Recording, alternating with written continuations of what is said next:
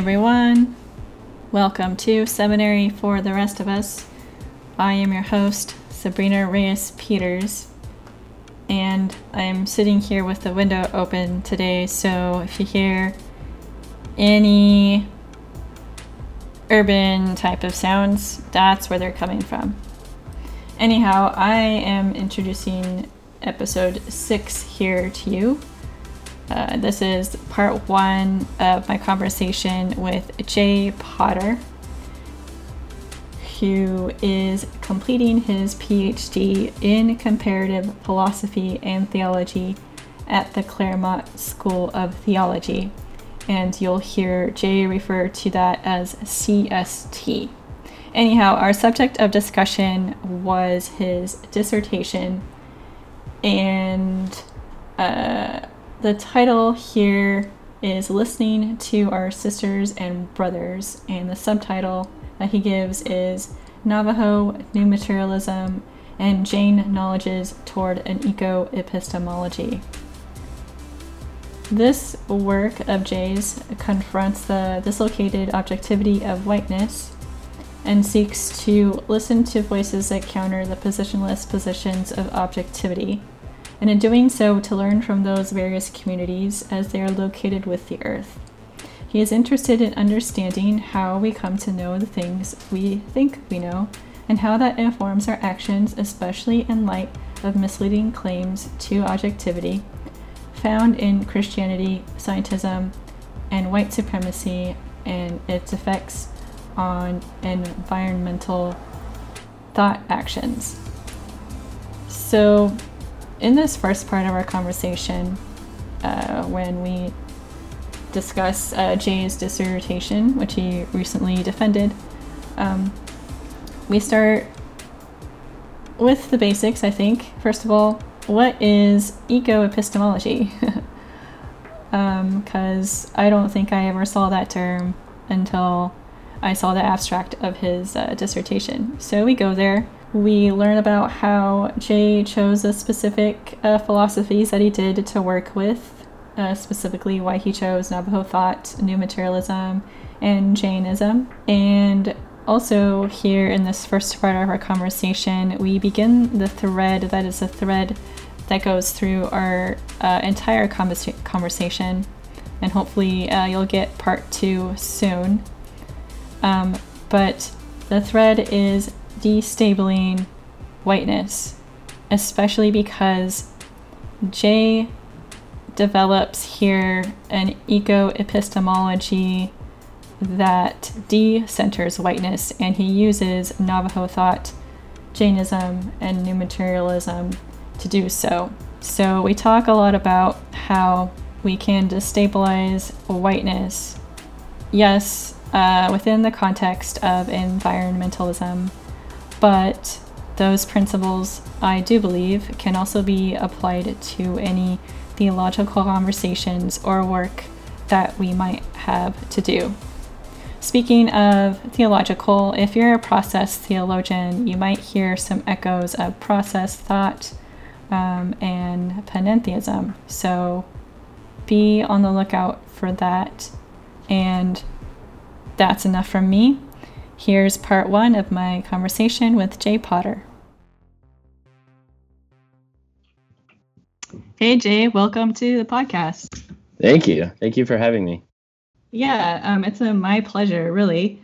Um, so, we're going to be talking about your dissertation, um, which is entitled Listening to Our Sisters and Brothers Navajo New Materialism and Jain Knowledge Toward an Eco Epistemology. Yes. So, uh, right off the bat, there in the title, um, I know what epistemology is, um, I know what ecology is, um, but for folks who maybe are a little bit uh, rusty, I'm going to give a shot at trying to uh, pick that apart a little bit because I feel like cool. that's really important. Yeah, yeah. Um, so, epistemology is a system or ways of knowing things or knowledge, um, and then combined with the word eco, I'm assuming it's talking about how we um, understand things about ecology or the earth or the environment. Uh, do you maybe want to expand on that a little bit? Yeah, no, that was great. That was that was like especially for just kind of taking a stab at, at what's going on with that, um, especially the word eco epistemology. Um, so as far as like broad categories within, um, you know, academia or whatever, epistemology, you were exactly right. Like it's a system of or way of knowing, um, and we can get more into that, what that means, and what I'm doing with it in my dissertation. Um, and then eco epistemology, there are very very few people using it. Um, but it is kind of a term that has has been sort of dropped around a little bit. Um, and what it is, you you were you were on the right track, and I feel like like almost there. Um, so what it what what mm-hmm. eco epistemology is? What is the Earth teaching us? Um, okay. And and so it, it's actually to kind of flip really the concept of epistemology as not um, content held in a human brain, um, not that it can't be, but that it's not primarily content held in a human brain that we then know the world, but it's that the the world is knowing itself, and we are participants in that. And so it's drawing us into essentially the mind of our Earth, um, and and to think with our Earth, um, rather than to try to like come up with you know some sort of like oh i can't i use this sort of science to come to this one content of knowledge and then i'm going to sort of apply that wherever i think that it may work. Mm-hmm. um, it's rather to to see what is the earth teaching us um, about that thing whether it's like a water system or um, nutrients in the soil or the way that animals interact with one another the way that insects um, you know the actual benefits of, of insects that that we want to harm. Um, like all of those kinds of things plus plus you know millions of other options. Um, and it's learning what they're teaching us um, is the kind of baseline idea with the eco epistemology. Got it. Uh, that helps a lot. Um, and that actually reminds me. Um, I took a, or not took, because I didn't do any classwork. I audited a an eco theology uh, seminary class nice. around this time the last year, and um, a big part of the conversation was how was how um, stewardship uh, implies still implies domination. Yeah. And uh, so when we take epistemology, like we take a system of knowing and then we apply it to things, I feel like that's us kind of taking the the taking charge of, and like uh, dominating. Um, and with the way that you kind of turned it around, it's like the earth is now like we're not dominating the earth. Like the earth has things to teach us. So it's i don't want to say that the earth is dominating us but it's like you know what i'm getting at right? Yeah yeah yeah yeah. It's it's okay. we're co-participating. Um yes.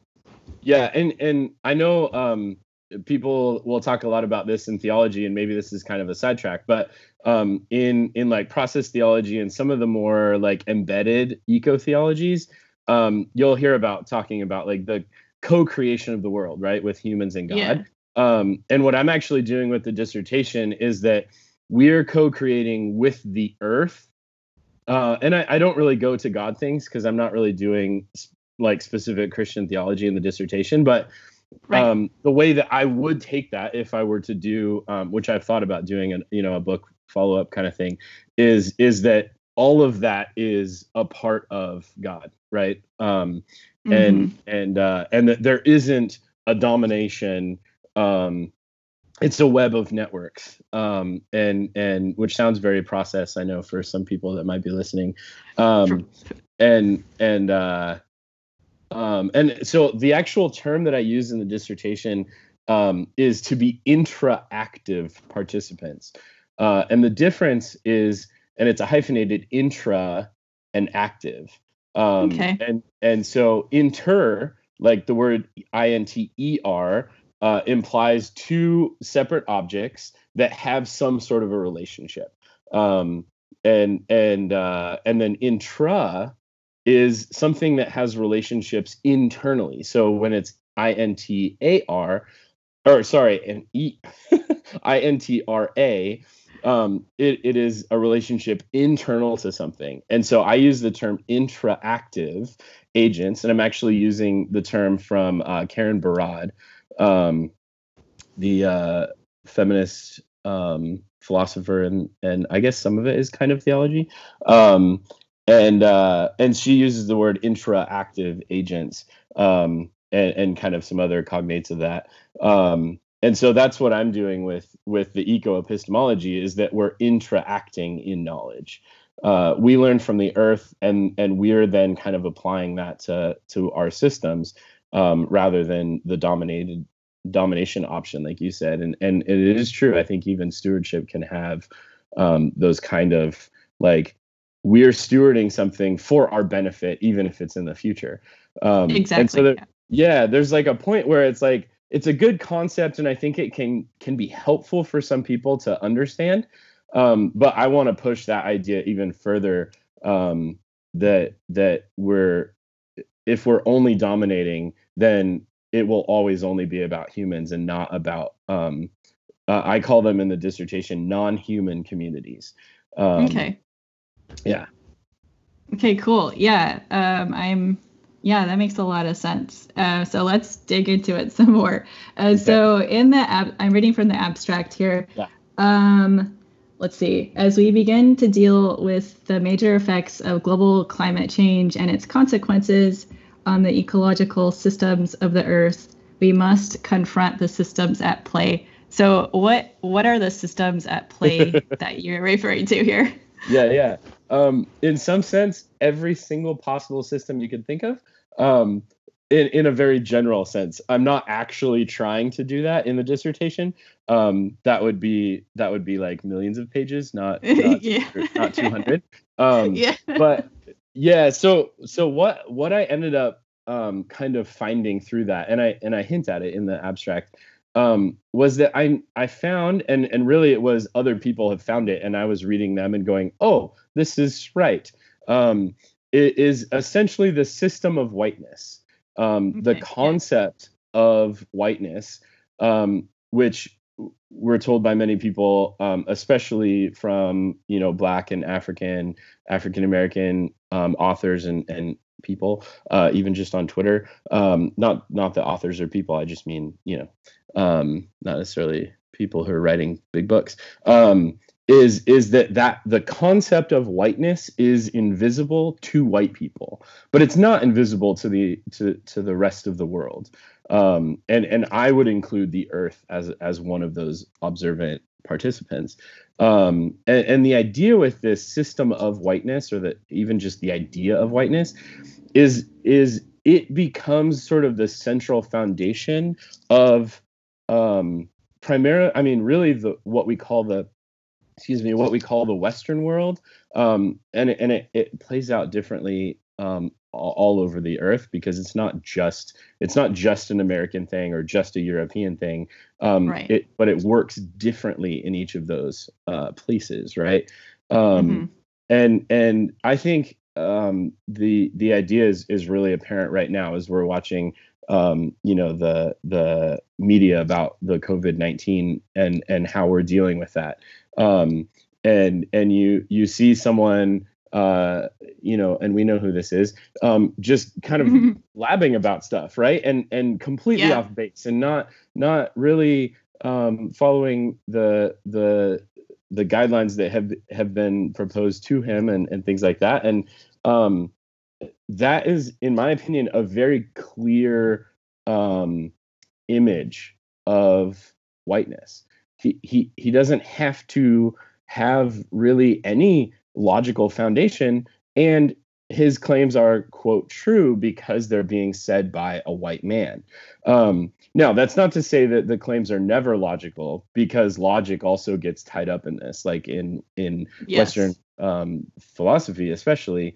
um, mm-hmm. and and like the analytic tradition um, it's actually has to be grounded in logic and anything that doesn't follow that form of logic um, also fails. Uh, and and I actually claim that as whiteness, that that the logic of that um, is is a sort of one of these things of whiteness. Um, so is that um, getting close? I don't want to keep going if I'm like starting to tangent. Uh, that that is good. Uh, my follow up question, which I did not write down, yeah. uh, was uh, when I was reading that, I was like, oh, systems like, you know, class classism, racism and you're uh, zeroing in on racism, but like more with a focus, it looks like. Um, yeah. uh, capitalism, like all of that stuff is like, but I'm thinking, I'm thinking now, maybe are you approaching whiteness as like the foundation for all of those as well? That or that's do you exactly just right. not? Okay. Yeah, no, that's exactly right. Because I mention all of those kinds of things. Um, and and I call them iterative properties of whiteness. Um, and so capitalism founded literally on the enslavement of African peoples brought to um, America, but that started in Europe with a certain sort of like framework of um, you know ruling elites, and and you can kind of go backwards in time like almost indefinitely. Um, but but the way that that is now worked out um, is very much based on this sort of like invisible structure of whiteness um, and and how that kind of plays differently in in all sorts of aspects but then is sort of subsumed into this one um, this one sort of invisible foundation. Um, and so yeah it, it, class and and um, socioeconomics and like all kinds of things politics um, are all a part of it. And that's why in the in the dissertation i mentioned them as like these are these are parts and ways in theology really in philosophy. Like they're they're they're kind of um, we assume them to be different systems but when mm-hmm. you start to look at the bigger picture they all work for whiteness. Oh, um, oh yeah. right? And and it's not necessarily um like they're really not separate systems uh when you when you get down to it. That help that helps a lot. Um, and so in uh, confronting the systems at play and uh, the eco epistemology that you're presenting, you choose to use uh, Navajo thought, uh, new materialism, and Jainism. And I'm curious, how did you settle on like those three in particular? Yeah, yeah. Um, that's a really good question. So some of it is um, fairly practical and and and benign. Um, and that is that there are certain requirements at my school um, where I'm doing my PhD, and the and so I'm in the um, comparative uh, theology and philosophy is the name of the program.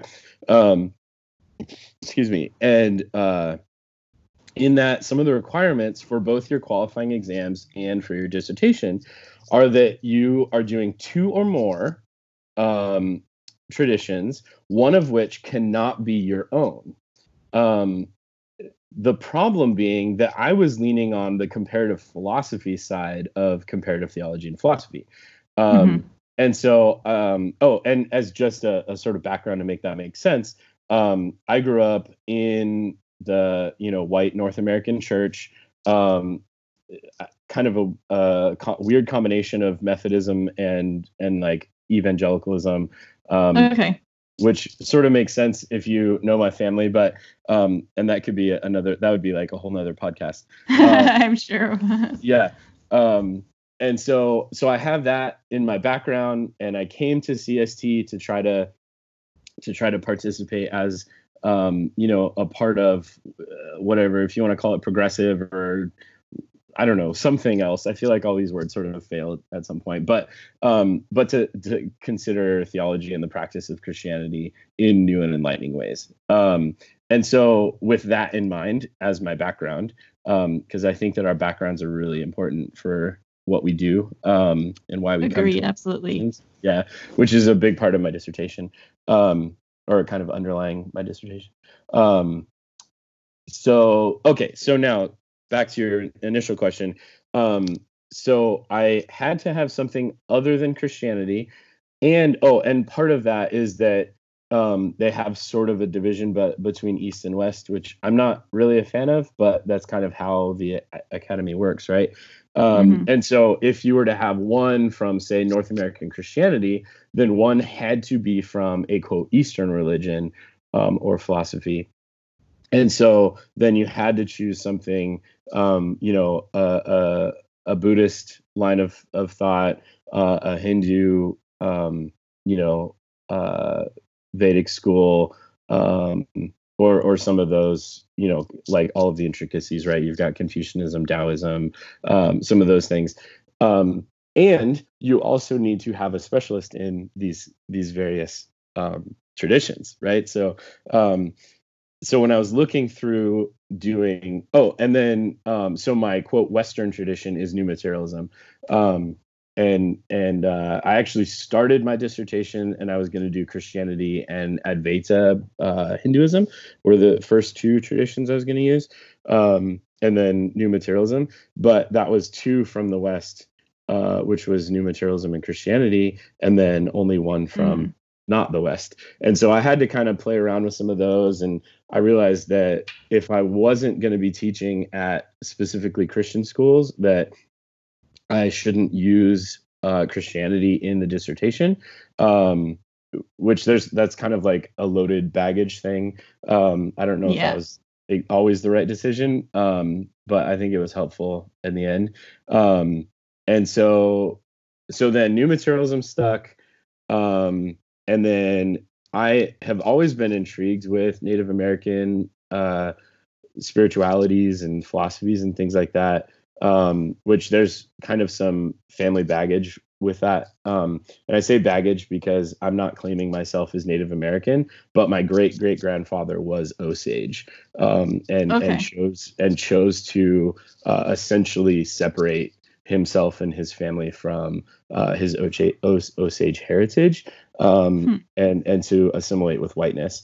Um, and and so I think that our family has um, and, and my grandmother especially um, has has tried to deal with what that meant for our family um, even if we're we're not always like saying that. Um, but there's this kind of under undertone of oh we're you know oh we're osage but it's but we're not right? We're, we're not participating in the culture and the history and anything. It's just sort of oh this marker to you know um, the early 20th century.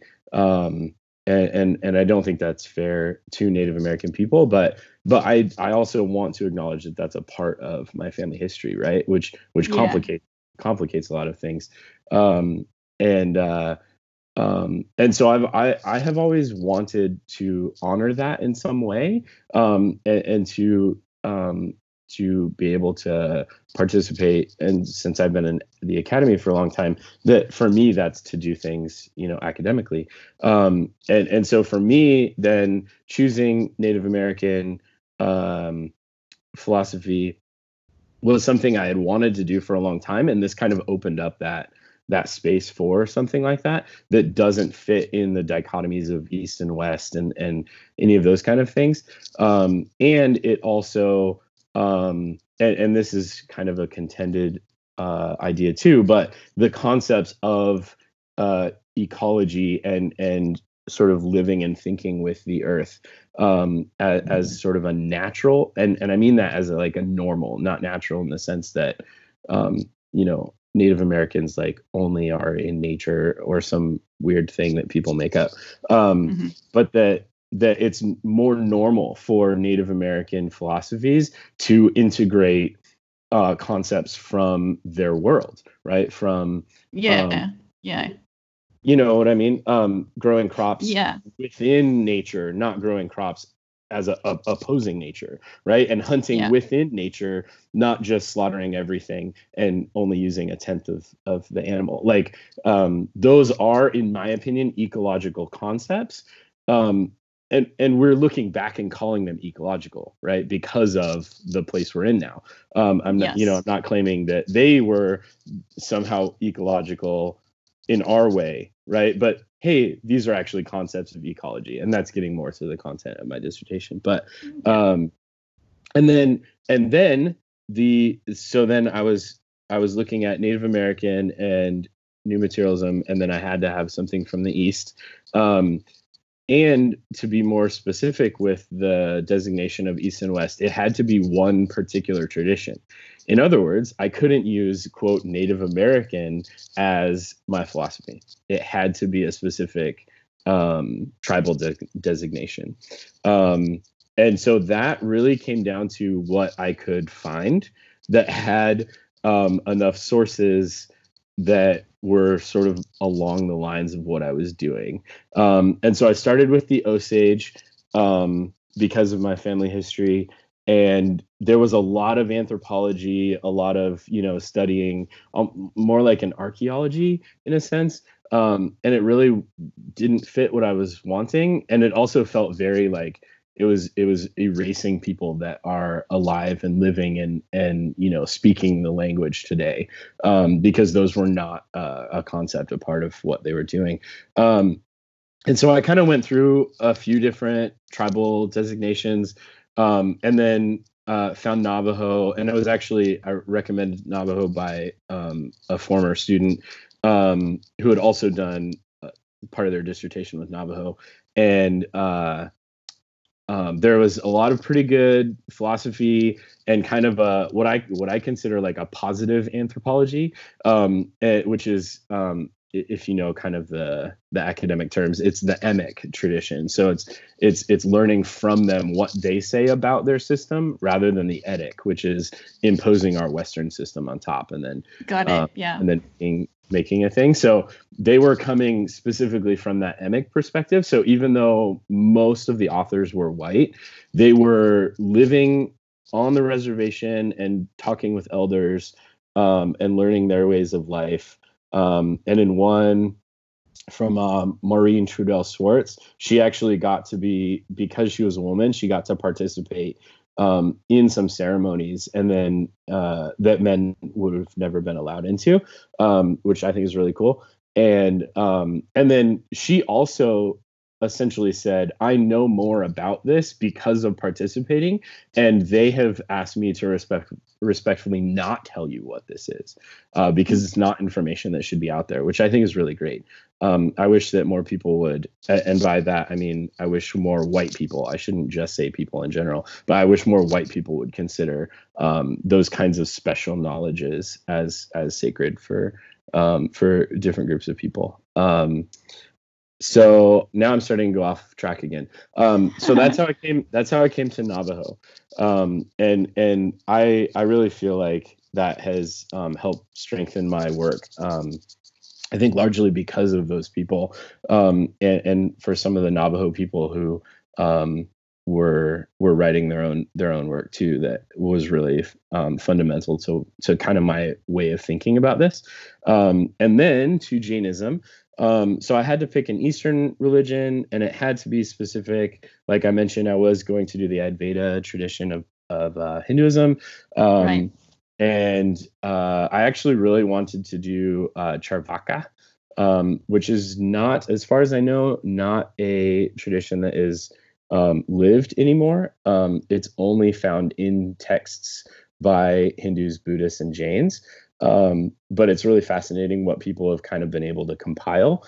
Um, and uh, um, yeah, it's a very material um, philosophy that goes back to like 3000 ish years. Um, and I oh, thought wow. it was fascinating. Yeah, I thought it was really fascinating that they had a completely material philosophy um, that essentially opposed like everything in the Eastern world at the time, um, mm-hmm. which all had some sort of dualism to a degree, other than the Jains. Um, so that that then essentially brought me to the Jains for two reasons. One, it's a material spirituality and religion, um, and I can explain that more in a second. And then I also had um, there was a former student of my advisors, Philip Clayton, who is a Jain um, specialist, and she said that she would do uh, a qualifying exam for me, um, which meant that I had a specialist in in the traditions, um, and and that was super helpful um, and really helped me work through uh, what what a lot of the Jain philosophy was was saying and how that relates to its religious aspects. Because for them, uh, darshana, they don't they don't view them as different. Um, hmm. So, yes, that's how. Oh, um, I was going to say about the Jainism, and this works with uh, this kind of goes back to tying new materialism, uh, Navajo, and Jainism together. Is that I wanted these all to be specifically material practices either religiously or philosophy ph- philosophically um, and that being said i didn't want there to be um, for the point of the dissertation i didn't want there to be a oh but we need to um, you know uh, the ideas of like God will save us or these kind of things, even when you're thinking through like eco theology. Um, not not that people can't think that or believe that, um, and I think that a lot of times it can be really helpful. Um, but I wanted to think through since it's eco epistemology, the Earth is telling us what what it, how it should be related to, right? Um, and mm-hmm. so I wanted that kind of reciprocal, like it to focus on the material world and our interactions with the material world um, and and then you can in a sense sort of suspend the concept of god um, and and say like then that is worked out in particular communities um, as long as we're still understanding that these that these things especially like the system of whiteness and its destruction of our earth's ecology um, are very material properties and, and to really focus on the fact that these are material things that we can then spiritually invest ourselves in if we choose to um, in, in our Got various it. communities. Yeah, yeah.